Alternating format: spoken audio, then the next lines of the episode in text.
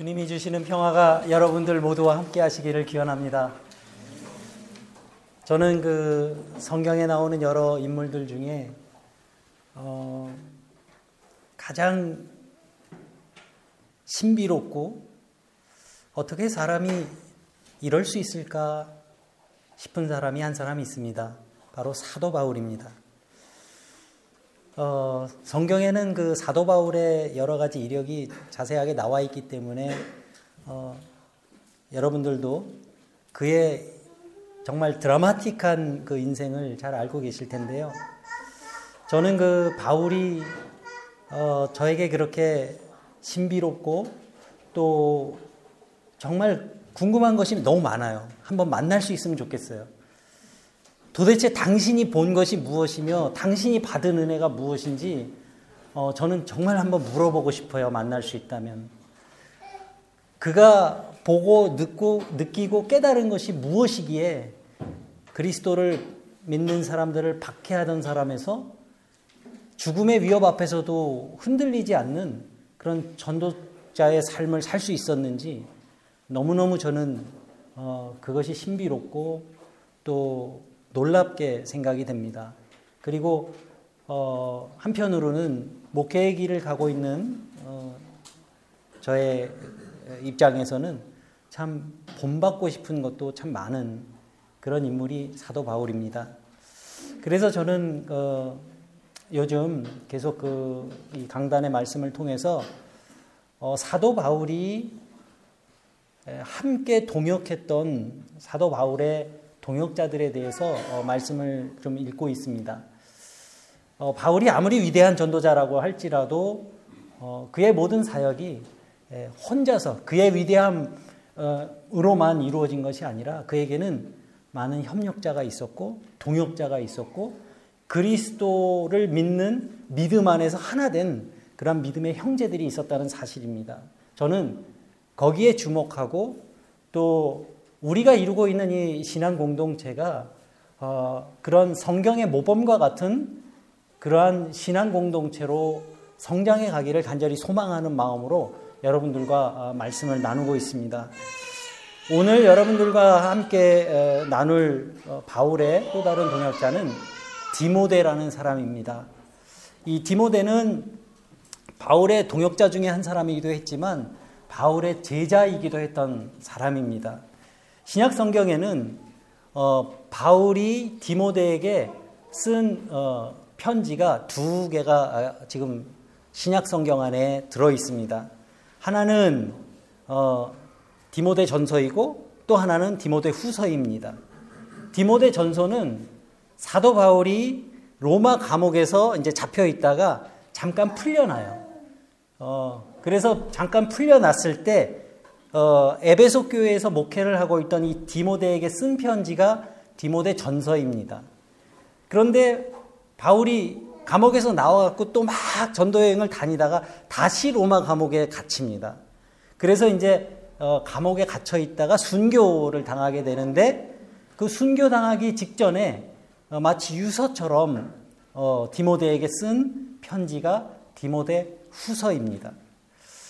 이 디모데라고 하는 사람은 어, 바울이 두 번째 전도 여행을 어, 다닐 때 루스드라라는 곳에서 만난 어, 사람이었는데 이 디모데의 어머니는 신앙심이 아주 어, 돈독한 유대인이었고 또 아버지는 그리스 사람이었습니다.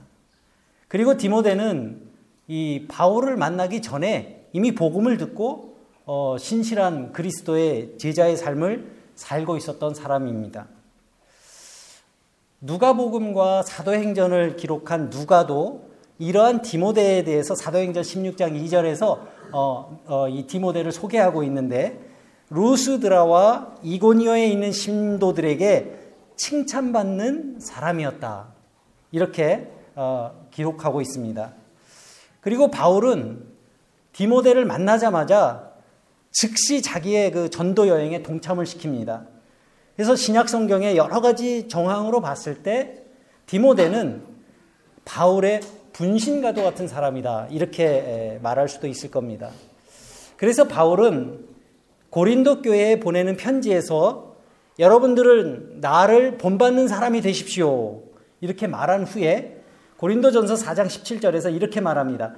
내가 주 안에서 내 사랑하고 신실한 아들 디모데를 여러분들에게 보내었으니 그가 여러분들로 하여금 예수 그리스도 안에서 내가 각 교회에서 가르친 것을 생각나게 할 것입니다. 이렇게 말하고 있는데 이 말은 디모데가 여러분들에게 가서 가르치는 것이 곧 내가 가르치는 것과 같은 것입니다. 라는 뜻입니다.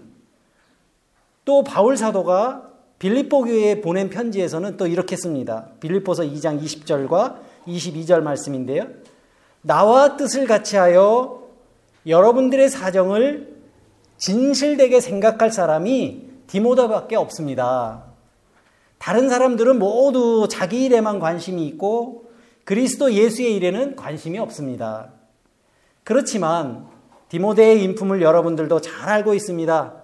그는 자식이 아버지에게 하듯이 복음을 위하여 나와 함께 봉사하였습니다. 디모데 같은 제자를 얻게 된 바울이나 바울 같은 스승을 둔 디모데나 모두 행복한 사람이었을 것 같습니다.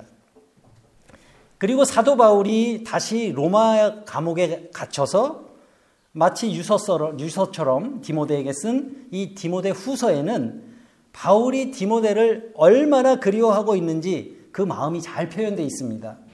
오늘 본문 4절에서 바울이 이렇게 이야기합니다. 너를 보기 원함은 내 기쁨이 가득하게 하려 함이라. 바울의 진실된 마음이 느껴져서 마음이 뭉클해집니다. 그리고 바울은 오늘 본문 6절에서 그를 만나 하나님의 은사에 다시 불을 붙여주고 싶다. 이렇게 말합니다. 내 속에 있는 하나님의 은사를 다시 불일 듯 하게 하기 위하여. 바울이 이렇게 말한 것은 디모데의 믿음이 옛날보다 약해졌기 때문이 아니라 이 믿음의 아버지인 바울이 복음을 전하다가 거듭 거듭 고난당하는 것을 보고 혹시라도 이 디모데가 복음 전하는 일에 회의감에 사로잡히지 않을까 하는 노파심 때문입니다. 그래서 바울은 디모데를 더욱 북돋아주고 격려하고 싶은 겁니다. 7절에서 그러한 바울의 마음이 잘 표현되어 있습니다. 여러분들 주보에 본문 말씀을 좀 이렇게 같이 보시면 더 쉽게 이해가 되실 거예요. 하나님이 우리에게 주신 것은 두려운 마음이 아니요 오직 능력과 사랑과 절제하는 마음이니 바울은 하나님께서 우리에게 주시는 것은 두려움의 영이 아니라 능력과 사랑과 절제의 영이라고 힘주어서 말합니다. 바울이 말하는 이 능력의 영은 어려운 일을 만났을 때 그 어려운 일에 맞설 수 있는 그 담대함을 말하는 것이고 여기서 사랑의 영이라고 하는 것은 그러한 현실의 어려움 속에서도 하나님의 뜻을 받들고자 하는 내적인 힘을 말하는 것입니다. 절제하는 마음이란 소란스러운 그런 외부의 이러한 현실 가운데서도 자기 자신을 제어할 줄 아는 능력을 뜻하는 말입니다.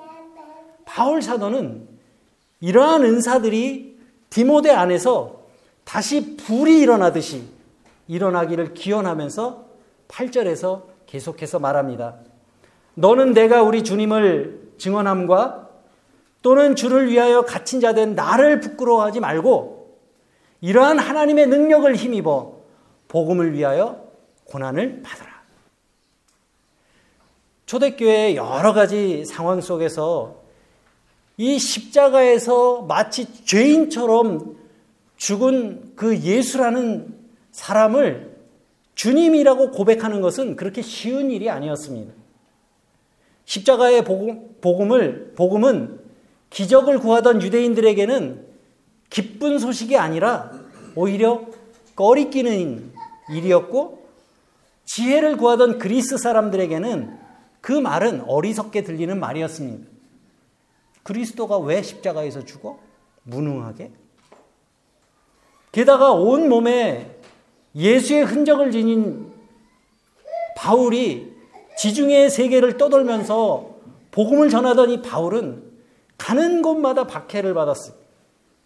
그렇게 전해지던 복음은 누가 봐도 무력하게 보일 수밖에 없었고 또 그러한 전도자가 전하는 복음은 복음 복음이 전하는 십자가는 세상을 바꿀 만한 능력이 없는 것처럼 보였던 것입니다.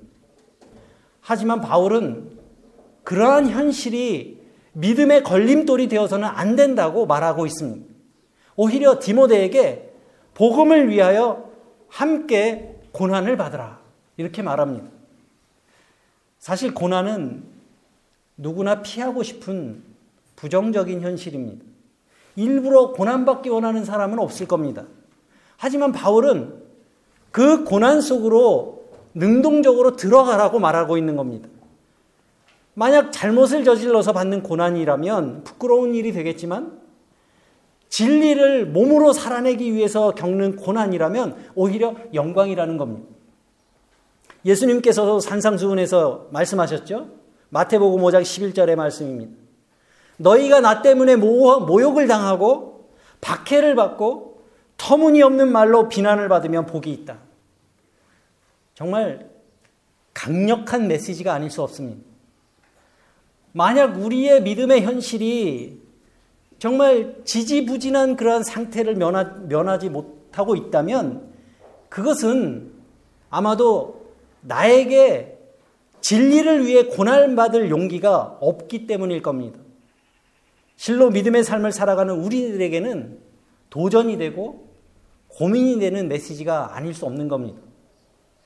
그렇다면 예수를 그리스도로 고백하는 사람들이 복음과 함께 고난도 마다하지 말아야 할 까닭이 무엇이겠습니까? 그것은 하나님께서 우리를 구원하시고 우리를 거룩한 백성으로 불러주셨기 때문입니다. 이것이 성도가 고난을 감당해야 할 유일한 이유입니다. 만약 우리가 고난을 감당할 이유가 참고 인내하면 언젠가는 뭔가 이런 세속적인 보상이 주어지기 때문이 아닌 거예요. 이것이 성경이 말하는 참된 은혜를 깨달은 사람들이 살아가는 방식입니다. 그래서 예수를 제대로 믿는다고 하는 것은 생각처럼 그렇게 쉬운 일이 아닌 거예요. 여러분, 우리가 구원받는다는 것이 어떤 의미입니까? 구원을 받는다라고 하는 것은 이 우주의 먼지와도 같은 작은 보잘 것 없는 이러한 생명을 넘어서서 영원한 생명의 세계로 우리가 받아들여졌다. 그것을 의미하는 것이 바로 구원받음, 받음입니다. 예수 믿고 구원받았다는 말을 만약에 우리가 뭐 영원한 고통이 있는 지옥의 형벌을 면하게 될 것이라고 이렇게 믿는 것은 500년 전에 후기 중세 시대에 그 수준의 신앙이었어요. 또는 구원받는다는 것을 뭐 영원히 우리가 복을 누리고 즐거움을 누리게 된다는 말로 받아들이는 것 또한 상당히 세속화된 신앙입니다. 초대교회의 구원관은 그런 것이 아니었어요. 그리고 후기 중세 시대에 그러한 낡은 구원관을 깨뜨리고 500년 전에 태어난 것이 바로 프로테스탄트 교회입니다. 프로테스탄트 교회에서 말하는 구원받은 사람이 되었다. 구원의 자녀가 되었다. 구원의 백성이 되었다 라고 하는 말은 내가 이 땅에서 부활의 생명을 살아내는 사람이 되었다. 그런 뜻입니다. 부활의 생명을 사는 사람이 되었다. 그 말은 또 무슨 의미일까요? 이 말은 예수 그리스도의 마음을 우리의 가슴 속에 품고 살아가면서 내 생각과 뜻과 의지가 하나님의 뜻에 조율되어 살아간다는 뜻입니다. 그리고 나아가서 내 손과 발이 주님의 손과 발이 되어 살아가는 삶을 말하는 겁니다. 이외에는 다른 구원의 증거가 없습니다. 가끔 구원을 뭔가 특권을 특권처럼 여기는 사람들이 있지요. 이단 종파들이 가장 흔하게 하는 말들이 우리들한테 와야 마지막 때에 구원받게 될 이 14만 4천 명에 어? 포함되게 된다. 이런 말을 자주 듣지요. 그런데 이런 가르침은 성경을 잘 읽어보면 예수 그리스도의 정신과는 아무 상관없이 성경을 그야말로 자기 좋은 대로 해석하는 그런 해석인 겁니다. 이렇게 이기적이고 편협한 신앙은 그리스도의 복음과는 아무 상관이 없는 말들이에요. 그래서 바울은 10절 말씀에서 오늘 본문 10절에서 예수 그리스도의 삶에 중 아주 이 힘주어 말합니다.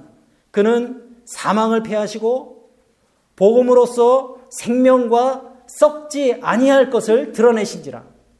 여기서 사망을 패한다 하는 말은 성도들에게 육체의 죽음이 없을 것이다. 그런 말이 아니라 설령 죽음의 위협이라고 할지라도 그것이 우리의 삶의 중심을 흔들지는 못할 것이다. 라고 하는 그런 뜻입니다. 세상은 우리에게 끊임없이 불안과 공포심을 불어넣죠.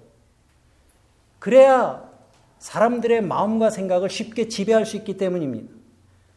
많은 성도들도 그러한 형편에 있지요. 말씀대로 살아보려고 발버둥 쳐보지만 우리의 발은 현실을 딛고 있기 때문에 어느 순간 나도 모르게 불안감이 막 몰려옵니다. 그런데 여러분들 한번 곰곰이 생각해 보세요. 그 불안감의 정체가 뭡니까? 지금 다른 사람들은 뭔가 나보다 앞서가고 있는 것 같고 특히 외국에 있는 우리들은 그런 느낌을 더 많이 받죠. 한국에 있는 친구들은 어? 미래를 위해서 더 잘 나가고 있는 것 같고 또 본사에 있는 사람들은 나보다 더 유리한 것 같고 아마 그런 생각들 직장 생활 하시는 분들도 하실 것 같아요. 잘 나가는 친구 얘기 들으면 나만 뒤쳐져 있는 거 아닌가 싶어서 세상의 속도에 발을 맞추곤 하는 것이 바로 우리의 현실입니다. 정직한 마음 가지고 살아보려고 애쓰는 사람들은 신앙적인 이상과 삶의 현실의 불일치 때문에 괴로워하기도 합니다. 그래서 마음이 약한 사람들은 마음의 위안을 주는 말에 쉽게 쏠깃해집니다. 하지만 한 가지 분명한 것은 그리스도를 따르는 사람들 앞에 놓여 있는 길은 십자가의 길 이외에는 없습니다. 설령 죽음 앞에서 물러서기는 커녕 오히려 그 앞에서 고개를 꼿꼿이 들고 사는 사람을 세상이 어떻게 감당하겠습니까?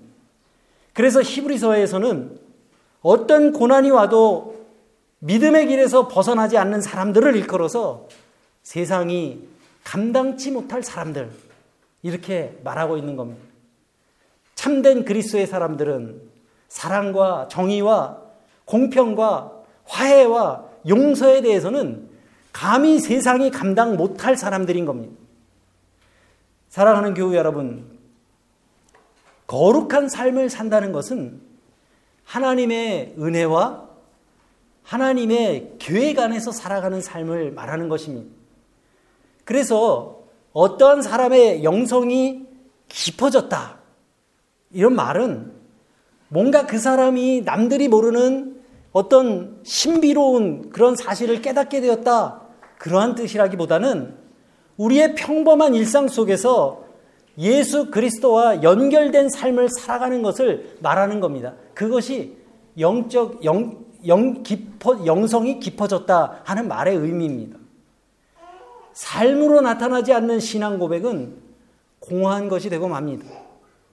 우리가 예를 들어서 우리가 기도한 것을 이루기 위해서 내가 드린 그 기도처럼 살아가는 삶의 방식이 뒤따르지 않는다면 우리의 기도는 무의미한 것이 되고 마는 것입니다. 이거를 교회 용어로 다른 말로 하면, 다른 표현으로 하면 땅에 떨어지는 기도가 되는 것이고, 불교의 용어로 얘기하면 공연불이 되는 거예요. 연불을 하긴 하는데 그냥 아무 생각 없이 공연불, 그걸 공연불이라고 합니다. 제가 이전에도 종종 경험한 어, 일입니다만은 어떤 분들이 은혜를 받고 난 후에 그, 그 뜨거운 그 은혜를 유지하려고 애쓰는 것을 많이 보았습니다. 그런데 우리가 어떤 은혜를 체험했는데 그 받은 은혜가 우리의 평범한 일상에서 무언가 변화를 가져오지 않는다면 그 은혜는 오래 유지되기 어렵습니다. 우리가 일상적으로 만나는 사람들이나 가족부터 자녀들, 그리고 사물을 대하는 태도야말로 우리의 영혼의 모습을 그대로 드러내 주는 것이기 때문입니다. 그런 의미에서 담담하게 이야기하자면 예수를 믿는 것은 결국 사서 고생하자. 사서 하는 고생이다. 이렇게 말할 수 있는 겁니다. 여러분, 예수 믿는 건요, 사서 하는 고생입니다. 왜 안 그렇겠어요? 제가 50년 믿어보니까 그래요. 우리에게 익숙한 세상의 논리와 이해 관계로 따져보면 예수 믿는 건 사서 하는 고생이죠. 이웃과의 관계에서 조금 더 손해보면서 살라고 하잖아요. 어려운 사람 만나면 내 주머니 열어서 도와주라 그러잖아요. 교회 공동체를 유지하기 위해서 우리 헌금하지요. 그리고 또 시간 내서 봉사하지요. 이 세상의 논리와 이해관계로 보면 신앙생활을 잘하려고 막 발버둥 치는 사람들이 이 제정신으로 보이지 않는 겁니다. 요즘같이 경쟁이 치열한 세상에서 나 하나 건사하기도 힘든 세상인데 이러한 고생을 사서 하기를 원하는 사람이 누가 있겠습니까? 세상이 치열해져 갈수록 그러한 사람들 만나기가 점점 어려워지는 이유가 바로 이것 때문입니다.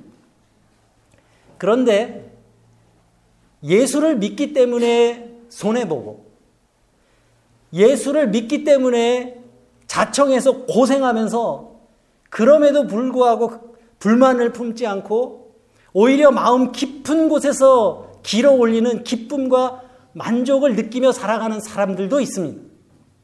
그런데 왜 그런 걸까요? 좀 모자란 사람들이라서 그런 걸까요? 도대체 그들이 그 가슴에 품고 살아가는 그 기쁨은 도대체 어디에서 오는 걸까요? 시간과 물질로 손해보면서도 그렇게 살아가야 되는 이유가 뭡니까? 이러한 삶을 선택할 수 있는 사람은 세상이 의미 없다고 말하는 그 고생을 통해 우리의 마음이, 우리의 영혼이 예수 그리스의 마음과 연결된다는 사실을 알게 된 사람들이 그렇게 삽니다. 예수 그리스도의 마음과 잇대어 살아갈 때 얻게 되는 삶의 만족과 보람이 있어요. 그리고 그것은 세상이 줄 수 있는 평안과는 비교할 수 없는 겁니다.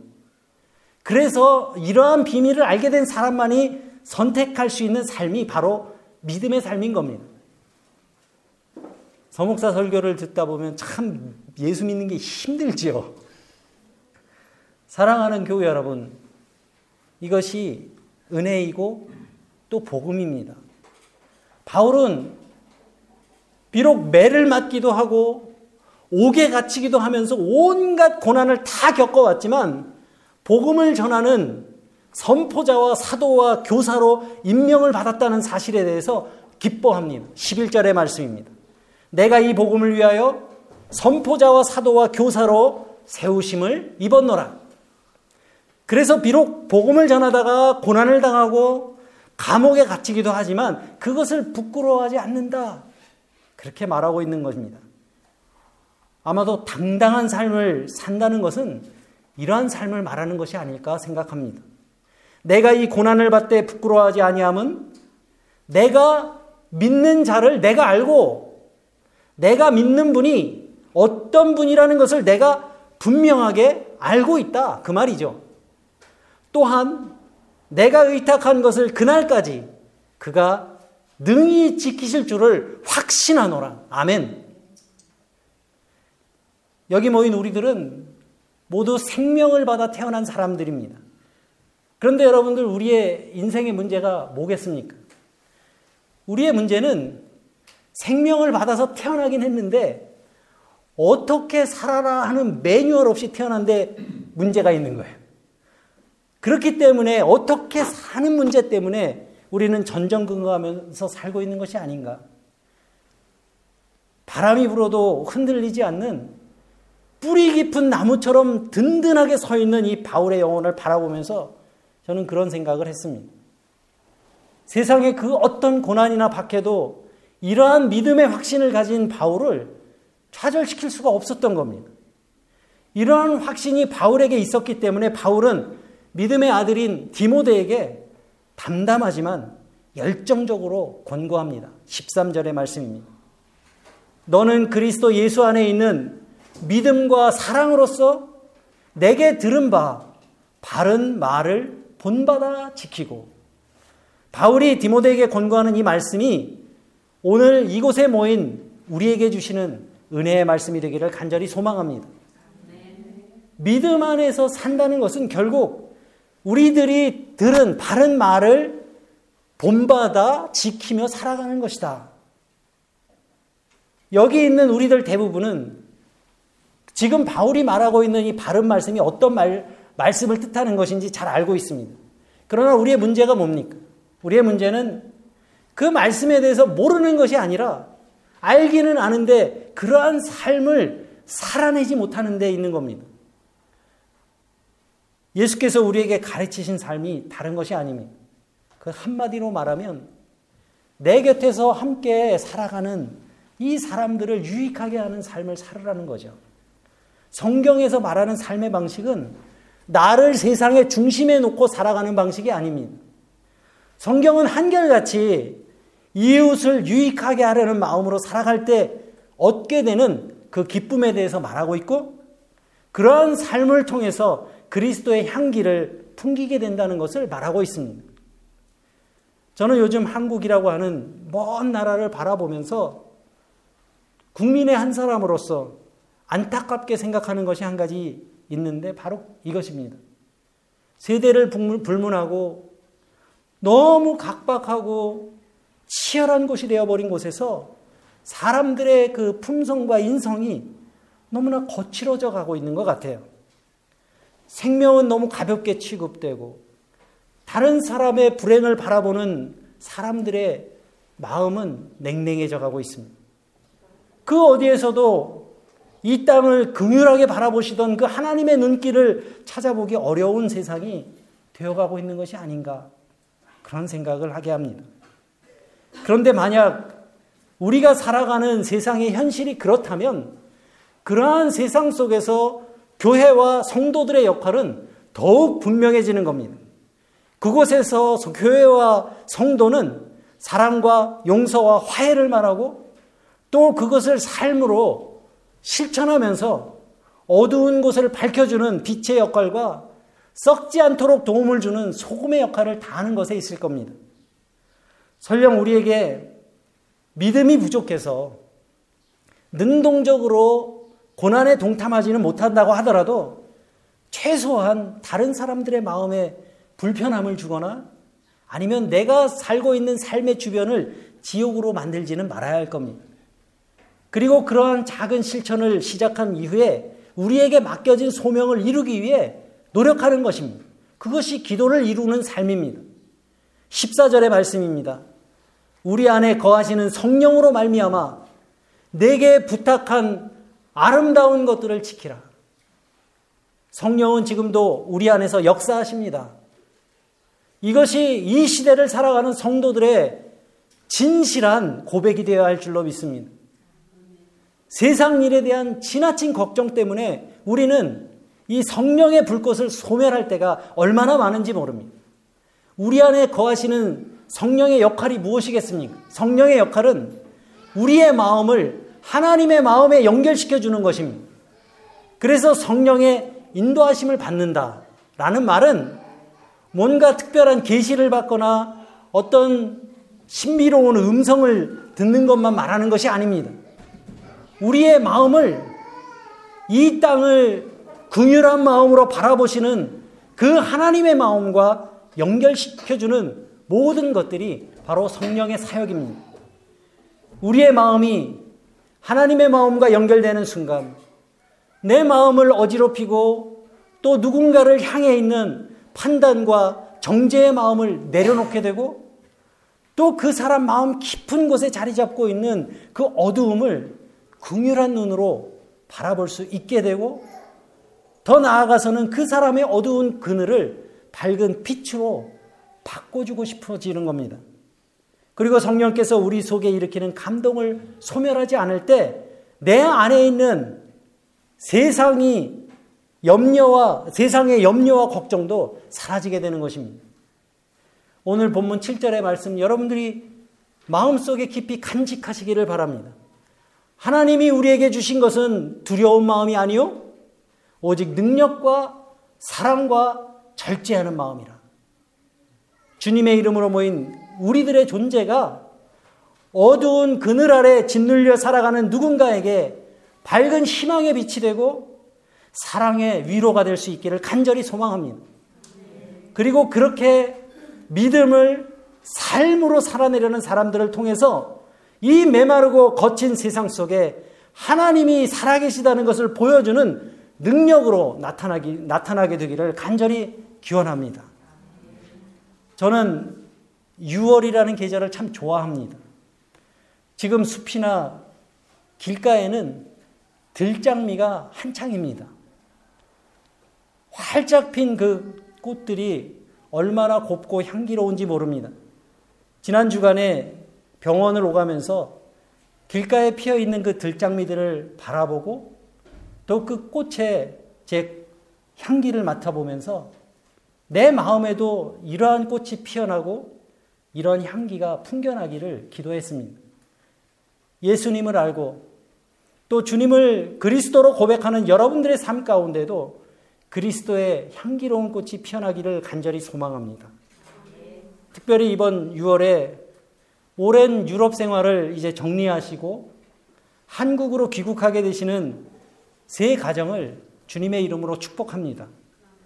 하나님께서 우리에게 주신 것은 두려운 마음이 아니요 오직 능력과 사랑과 절제하는 마음이라고 하신 이 말씀을 여러분들 마음속에 잘 새기시고 어디에 있든지 아름다운 것들을 잘 지켜가시는 귀한 믿음의 가정들 그리고 기도의 동역자들이 되어 가시기를 주님의 이름으로 축복하며 권면합니다.